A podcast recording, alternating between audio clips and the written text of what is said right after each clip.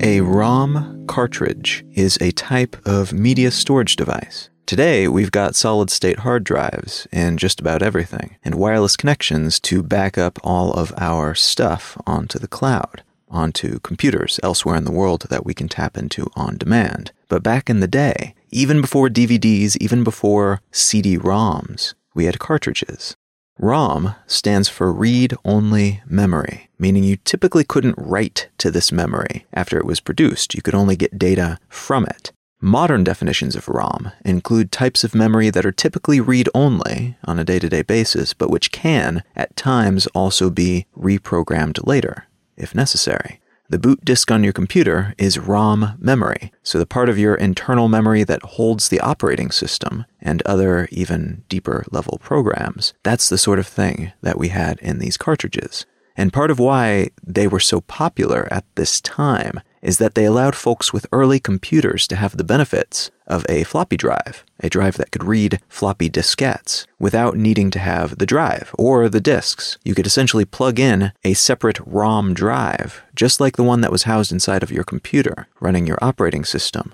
and then move that drive from computer to computer. It allowed, in other words, for the hot swapping of media that would be tricky to distribute using any other contemporary mechanism. Fast forward a bit to the late 70s, and we see Texas Instruments, an oft underappreciated innovator in the world of electronics, in my opinion, using tiny ROM cartridges to add new functionality and all sorts of programs to their TI-59 line of programmable calculators. Hewlett-Packard did the same with their line of programmable calculators, including the HP-41C a few years later. Where cartridges really hit their stride, though, is when they found their way into early video game systems. The TI-99/4A, the Commodore VIC-20, and Commodore 64, the MSX, the Atari 400, 800XL, and XE, and the IBM PC Jr. all made use of this method of program distribution, which at the time, because most of these machines were both personal computer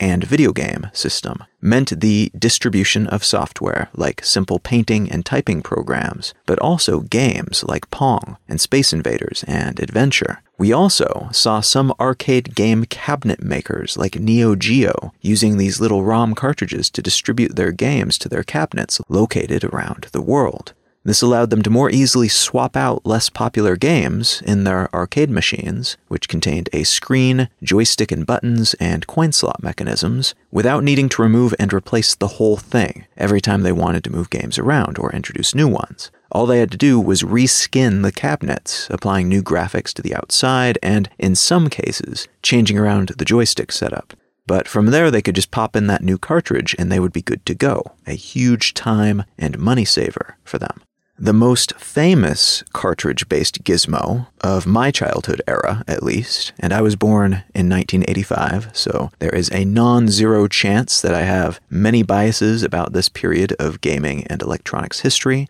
but if not the most famous, definitely one of the most famous cartridge-based electronics of that era was the Nintendo Entertainment System. Here in the United States, this machine was the cat's meow, and my siblings and I saved and saved and saved to be able to afford one so that we could play Mario and Zelda and Bubble Bobble. And with the NES and similar consoles from this era, the game itself, the product that you would buy, was a ROM cartridge, just like those which were used in the aforementioned early personal computers. And interestingly, from the original Legend of Zelda NES-based game onward, some of these cartridges also included battery-backed RAM alongside the ROM, and RAM means random access memory and is typically faster to read and write and therefore better for other sorts of tasks than those ROM-style memory is most suitable for. That little chunk of battery-powered RAM allowed gamers to save their game so they could come back to it later, which was a huge step up from how saving worked before in games like Zork, for instance, where you would be given a long string of code, kind of like a complex password, that you would need to write down on a piece of paper and then retype in the next time you played. That RAM was called battery-backed memory because it actually contained a little battery that could keep the saved game storing RAM running for somewhere in the neighborhood of 15 to 20 years on average. There are actually repair kits that you can buy to replace the batteries in your old Nintendo and Super Nintendo cartridges today, as most of these cartridges have been around for longer than 20 years at this point, and battery failure in them is common. That innovation, introduced with the first Zelda game, allowed the cartridge to rule as the de facto video game medium of choice for years. But eventually, the so-called fifth generation of video gaming consoles arrived, and in that particular generation, we were introduced to the first Sony PlayStation, the Sega Saturn, and the Nintendo 64. And the 64 was the only one of that trio to stick to the tried-and-true cartridge for their games, a decision that some would later point at as the beginning of a huge dip in the company's popularity and stock market valuation, due in part to their inability to store as much data and process as many 3D polygon-based graphics as the competing PlayStation and Saturn could, with their newfangled CD-ROM-based games, which were supplemented with separate tiny cartridges that were used for saving games. Before that transition, though, in the heyday of the video game cartridge, there emerged an interesting side industry predicated on the technological nature of that specific medium.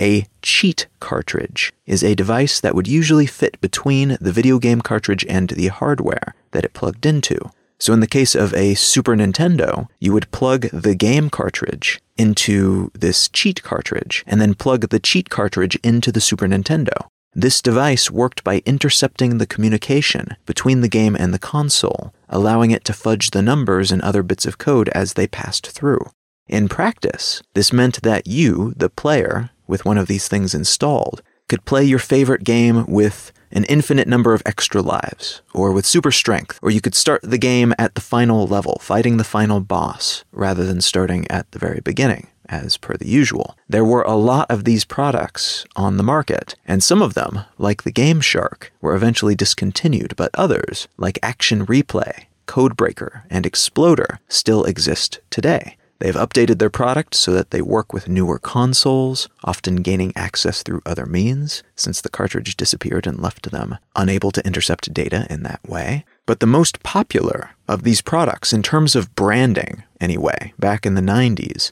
was hands down the Game Genie. Now, I don't remember if my family owned one or if it was a close friend who had one, but I still remember having my mind blown by this device and how new codes would periodically trickle out through all the video game magazines that we were reading. We kids didn't worry overmuch about how we might be ruining the game by having infinite lives, and at this point we were already familiar with the famous Konami code and the blood code on Mortal Kombat, the Sega version of Mortal Kombat anyway. So we felt very clever and morally righteous anytime that we fought past the limitations placed on us by these repressive video game console companies. These companies, though, were generally not fans of these cheat devices, and Nintendo actually sued a company called Galoob, which made the Game Genie, or rather they licensed the Game Genie from a UK company called Codemasters, but they sold this product in the United States, so they were sued by Nintendo for modifying video games in real time by intercepting that data and spitting an altered version of the game out on the other side. And in turn, in Nintendo's estimation at least, this meant they were creating illegal derivative work. So it was infringing on their copyright, kind of like someone photocopying your book, making a few tweaks to it, and then selling it as their own new book. This case, which began in 1990 and which was finally ruled upon in 1992, was officially called Louis Galoob Toys, Incorporated versus Nintendo of America, Incorporated, and it was instigated by Galoob because of that lawsuit that was brought against them, because Galoob wanted to make legally clear that their product was not violating Nintendo's copyright. After this filing, Nintendo sought an injunction against Game Genie to ensure that they were not continuing to sell this potentially illegal thing while they were getting the whole matter sorted out in the courts. So they could not sell the Game Genie for the duration of this lawsuit, Well, the courts found the matter in Galoob's favor and ended up ordering Nintendo to pay Galoob $15 million for the sales that they lost during the period of the injunction. The judge compared what the Game Genie device was doing to allowing readers to skip past parts of a book or to fast-forward through a movie that they've purchased. It wasn't a violation of copyright, she said, and it was not creating derivative work. Nintendo appealed the decision and the $15 million that they were told to pay, but they lost that appeal as well. Later versions of the Game Genie, of these cheat cartridges in general, or maybe we should call them cheat devices these days since they are generally not cartridge-based anymore. The newer versions of these products often get approval from the company whose products they are hacking, in part to keep things nice legally, and in part because it can help them sell more units to get that approval, even if it's only tacit approval. That said, Nintendo is not the only company to have ever freaked out to the point of legal action about a third-party product that was put on the market primarily or exclusively to alter their product, to piggyback on it like some kind of parasite, using some of its energy, some of its content, some of its capabilities to achieve other, different ends that are at times incompatible with that company's desires and brand and vision, or perhaps with their business model. What I want to talk about today are device hacks, hardware parasites, and Project Alias.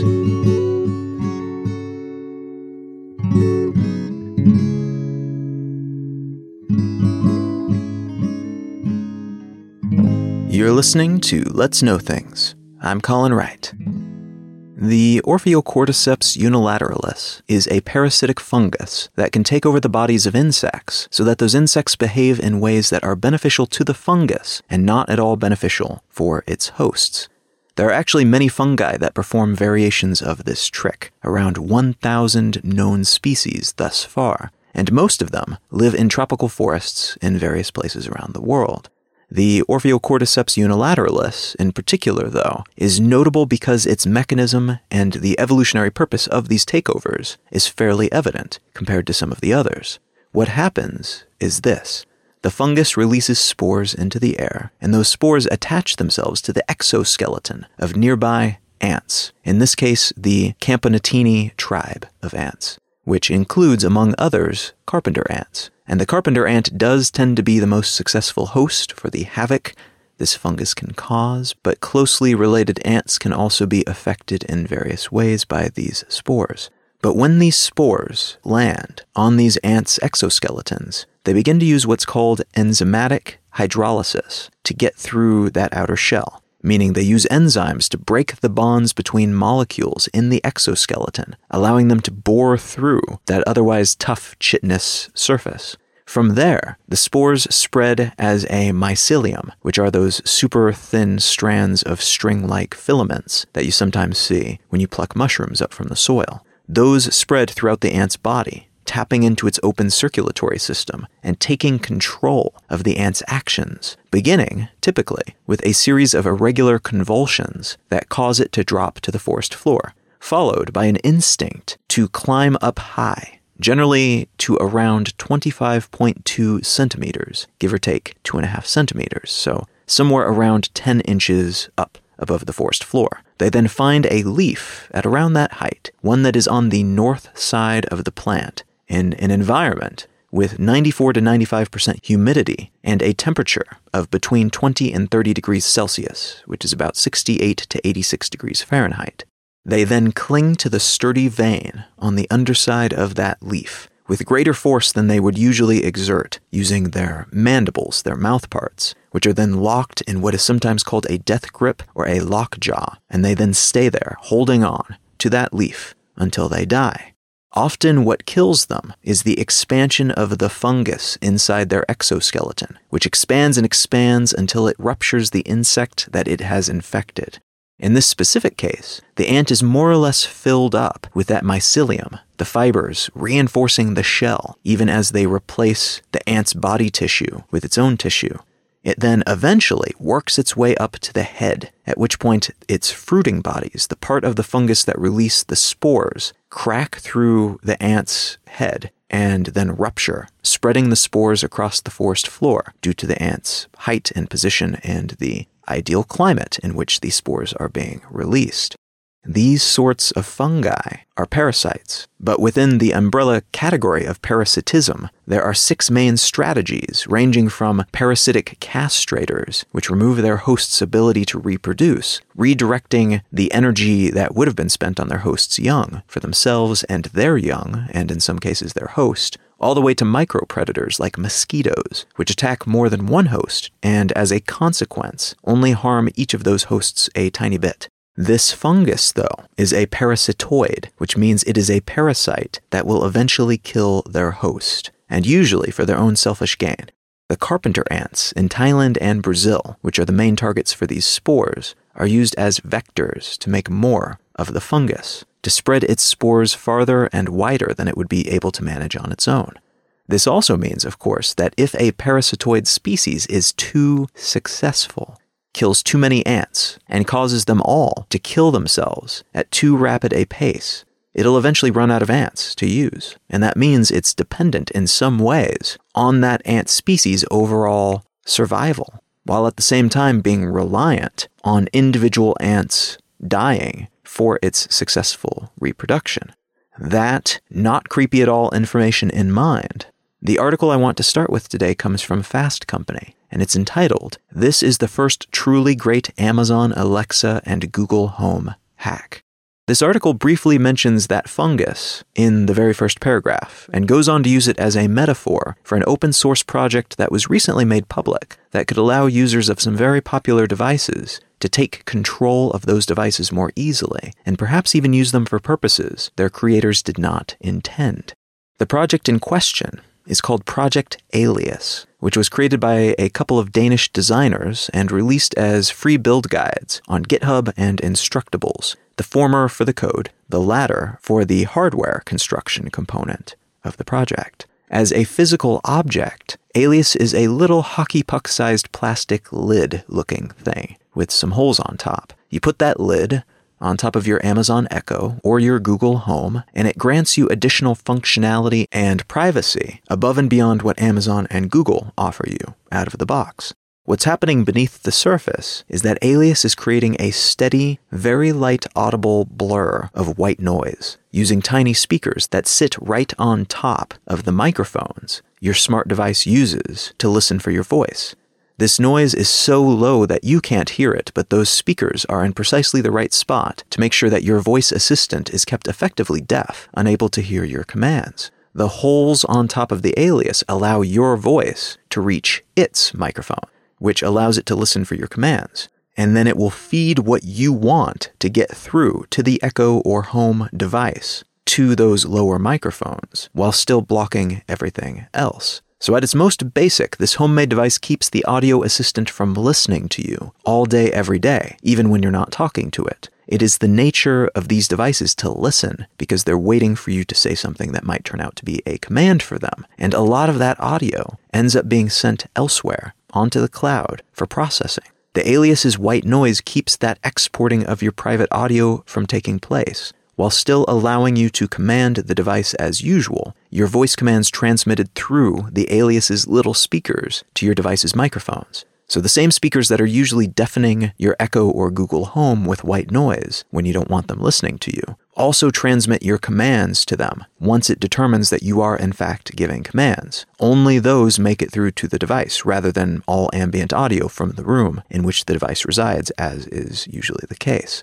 Beyond that, Alias has an app you can get on your phone that allows you to train it, essentially, so that you can call your voice-based assistant anything that you like, rather than just the company-approved name or two that they have decided are okay. So if you don't want to say, "Hey Google," every time you want to activate your device and give a command, and instead want to name it Bertha, or shout "Booyah," or whistle the harmonica interlude from Last Dance with Mary Jane, you can do those things instead. The Alias app allows you to give your device any trigger noise that you want to give it, which it will then listen for, transmitting nothing to the device itself or the web until it hears the sound that you have designated. And when it hears that sound, it will whisper, "Hey Google" or "Alexa" to the device, triggering all the same benefits as before, but with that new customizability in place. Now, that's the main selling point for this device right now, which isn't being sold, it's being given away to those who do not mind 3D printing their own lid, buying a Raspberry Pi microcomputer, a microphone, and some tiny speakers for $30 or $40,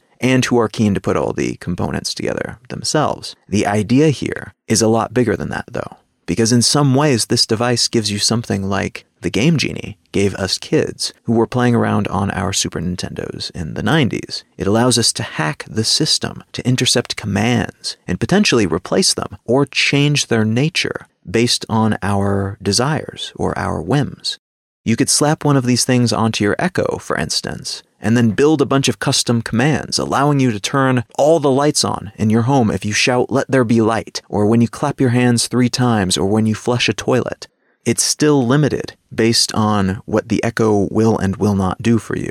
So it's unlikely that the Alias or projects like it will allow you to shop at Walmart through your Amazon-branded device. But within that ecosystem, within the massive tool belt of options that have been built for this device over the years, there is a good chance that users building these things for themselves will hack together some interesting tools that Amazon simply has not thought of yet, or which they have thought of but decided not to implement because it was not in their best interest to do so. In fact, there's a very good chance that many of these customer-developed alias-enabled options will fly in the face of what Amazon and Google want you to be doing with the devices that they have built and sold to you. There's a chance that some of the hacks will prove dangerous or offensive, or that they'll somehow allow you to shop at Walmart after all, or they will allow you to sideload unapproved commands, or will maybe just allow you to use a call word like Amazon sucks to give commands to your Amazon-built audio device. The connection between the Game Genie case, where Nintendo sued Galoob for kind of hacking their devices, is a strong one here.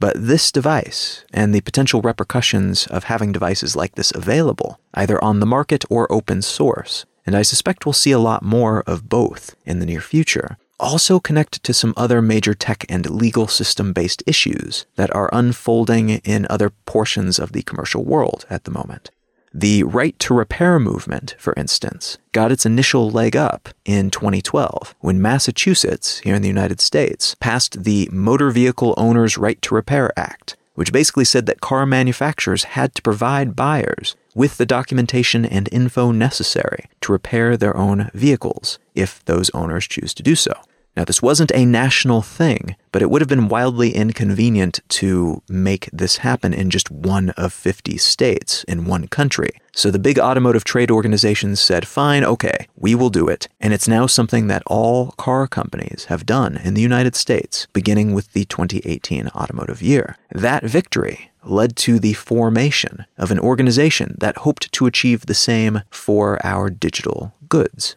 things like smartphones and Google Home devices. And that organization was originally called the Digital Right to Repair Coalition, but they later changed their name to the Repair Association, or TRA. The TRA's efforts bore fruit as well, as the U.S. Library of Congress recently ruled that we have the right to bypass digital locks on devices we own, and that the Digital Millennium Copyright Act of 1998, which was previously used as a cudgel by companies like Apple and Microsoft, to keep people from breaking open the devices they purchased from these companies and tinkering around, does not apply in these cases. The original argument was that tinkering with these devices would allow consumers to potentially see the code and the other inner workings of these devices, which could then allow them to engage in intellectual property theft more readily. The counter-argument made by the TRA and others was that if consumers cannot open up or jailbreak their phones, they also cannot repair them.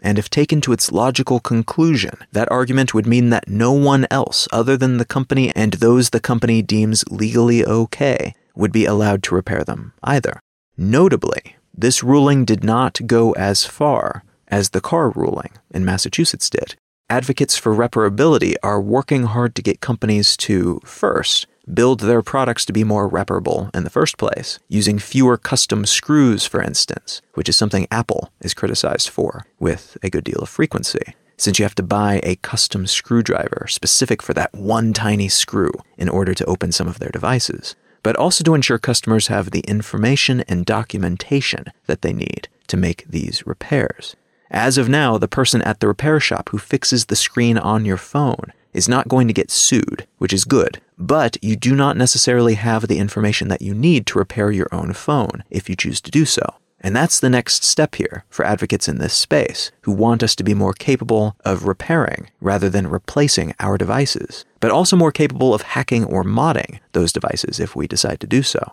Both of those desires, reparability and moddability, are headaches for these tech companies. Being able to repair your phone rather than replace it means that you will be less likely to buy new phones as frequently, which means less income for companies that go incredibly far out of their way to convince us that we need a new one each and every year. But being able to hack your device, being able to modify it, to mod it to derive new functionality from it, to use it for purposes or in use cases that the builder of the device has not decreed to be okay or safe, that's a different situation entirely. That means you might use their device to create a new, better competing device. Or you might use their device as the expensive core for a frame that you then sell, associating your brand with theirs in a way that they find to be undesirable, kind of like Galoob did with their Game Genie product. There was actually, for a time, a rich underground black market for Xbox consoles back in the early 2000s that existed because hardware hackers would buy up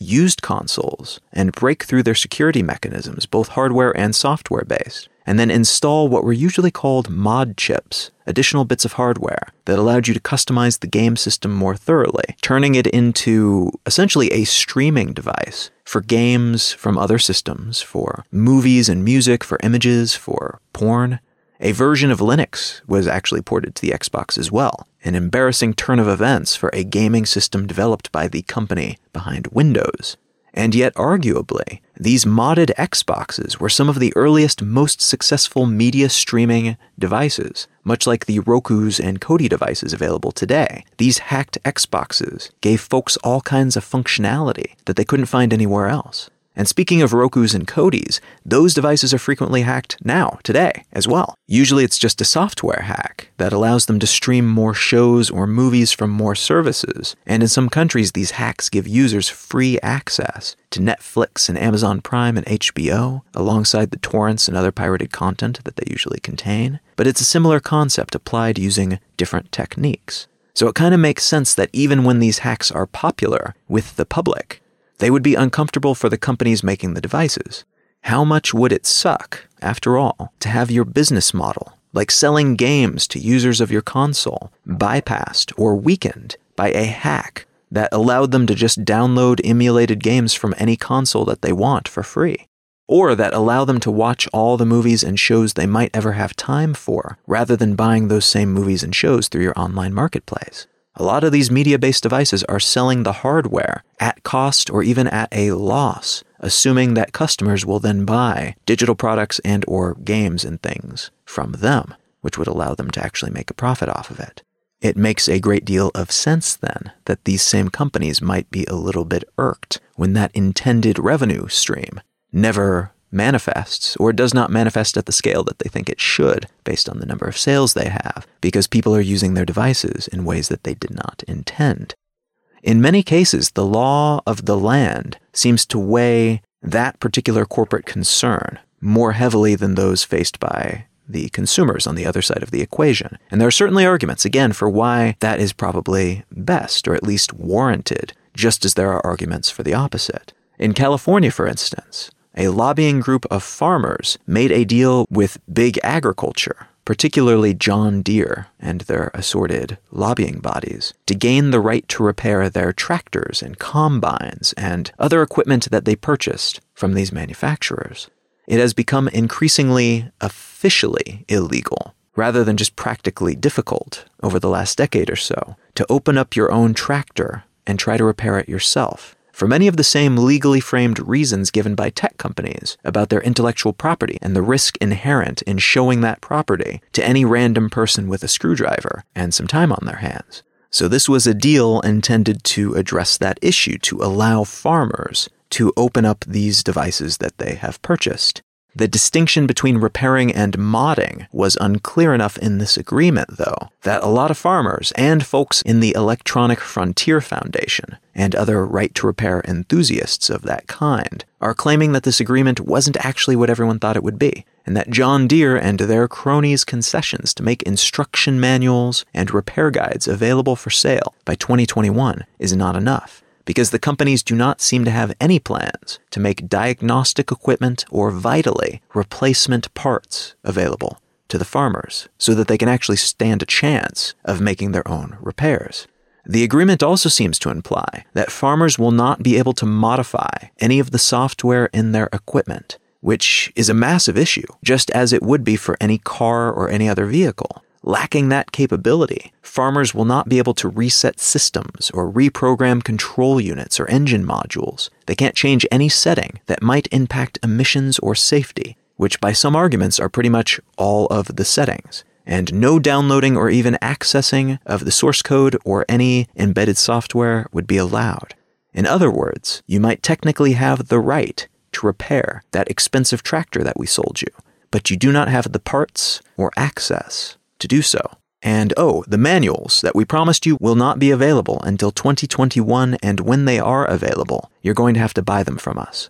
Now, importantly, this agreement does not mean that this is a done deal everywhere, but kind of like the car-related decision in Massachusetts, there's a decent chance that this decision in California will influence decisions elsewhere on the same matter out of economic and political necessity. It's also important to note that just because something is illegal doesn't mean it's not happening. There is a rich subculture of folks repairing their own farming equipment and hacking that equipment to make them do things that they were not made to do out of the box. Sometimes these hacks are pretty clever, using existing farming technology for new purposes, just like those who are hacking at their phones and voice assistants and Xboxes to give them new functionality. And sometimes they are more to get the tractor back to doing what it's supposed to be doing after some kind of failure or hardware problem that the owner would otherwise have to pay out the nose to get repaired by John Deere. One more note on that movement, though, is just like the John Deere song and dance to get around actually giving any more actual power to their consumers, many companies, including many electronics entities, have been criticized or in some cases sent warnings by the Federal Trade Commission, as was the case recently with Hyundai, Asus, HTC, Microsoft, Sony, and Nintendo, for their practice of implementing what amount to unofficial barriers to self-repair by threatening, usually with little stickers that they apply to their electronics, to void the warranty of that device if the consumer dares to get their device or vehicle repaired by someone other than the company that made it. The FTC in April of 2018 said that this was only enforceable if the companies in question provided users with free warranty services and replacement parts. So some companies were okay because they already provided free warranties to which those threats applied, but those who were sent these warnings by the FTC had to change their legal language to avoid being punished by the government. I will be very interested to see what happens in this space in the coming years, in part because there is a growing vocal, somewhat influential cadre of advocates trying to shift law to favor repairing things rather than replacing things. There's also a growing group within and adjacent to that movement that want to be able to hack their stuff, to be able to create infinite offshoots and iterations of anything that they get their hands on, modding and changing and adjusting them to their heart's content, arguing that doing so allows innovation to happen more quickly, but also that it's in the interest of the consumer to be able to use the things we own as we want to use them, rather than being threatened or harassed by big companies to try to force us to color within their idea of where the lines are and behave only as they instruct us to behave. Those instructions typically predicated on their own financial priorities and the desire to keep any potential threat to those priorities at bay. As for Project Alias, I strongly suspect that Amazon will adjust their code to find a way around the device's meddling, just as game console makers adjusted their own products' code to bypass, for a time at least, the Game Genie's influence on their games. Game Genie and other such products iterated as well, of course, and continue to do so. Show me a 10-foot wall, and I will show you an 11-foot ladder, as they say. But even as that cat-and-mouse chase goes on, and even if the lawyers get involved, and Amazon tries to sue the makers of this open-source device for using an image of the Echo in their promotional photos or something like that, there's a good chance that there will be offshoots of this and similar parasitical projects, expanding outward, granting users new utility from their existing devices, helping us to explore the boundaries of what these, let's be honest, often interesting and compelling, but not yet fully matured tools can do for us.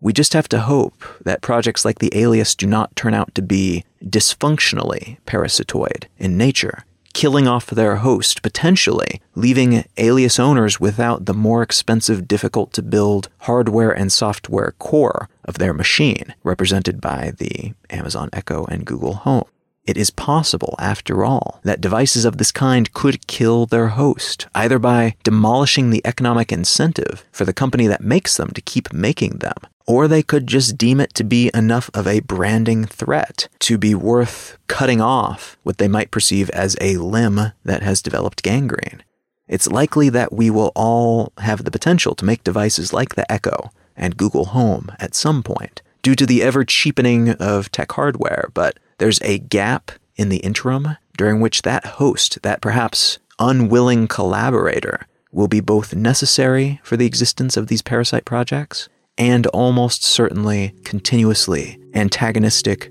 toward them.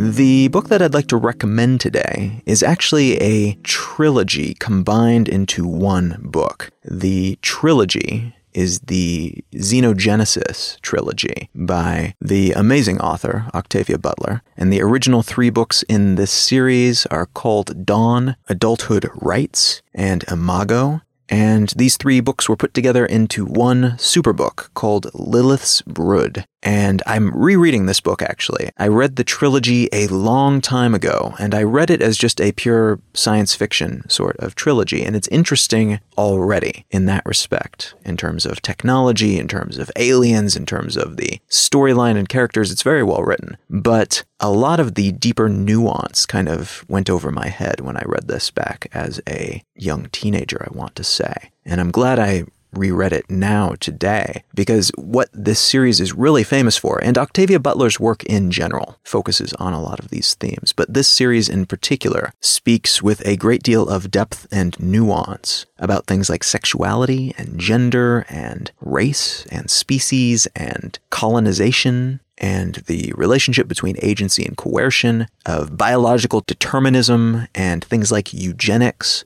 The plot is something that I don't want to get into much here because I don't want to give too much away. But essentially, you find out fairly quickly that during the Cold War, the thing that we feared would happen, happened, and the human race essentially destroys itself. There are very few survivors, and in that moment when the last few hundred or few thousand human beings are trying to survive on the surface of the planet, an alien species arrives. And they show up and they rescue those survivors, but that rescue has a price. And that price is something that is appealing to some and unappealing to others, and is something that creates a very strange relationship between this alien species and these surviving humans. I think that is all I will say about it now, because again, I don't want to give away too much, but if any of that sounds interesting to you, and if you'd like to read some science fiction that is very, very different from the spaceships and lasers science fiction that you might find most prominently in mainstream culture, this is definitely worth checking out. The book is Lilith's Brood, and it is by Octavia Butler. You can find out more about me and my work at colin.io. You can find my blog at exilelifestyle.com, and you can find the show notes for this episode and every episode of the podcast at letsknowthings.com. You can find my advice column about life at somethoughtsaboutliving.com, and you can find information about the tour that I'm currently on at becomingtour.com. Feel free to reach out and say howdy on your social network of choice. I am at Colin is my name on Twitter and Instagram, and just Colin Wright on Facebook. Thank you so very much for listening. I am Colin Wright, and I will talk to you again next week.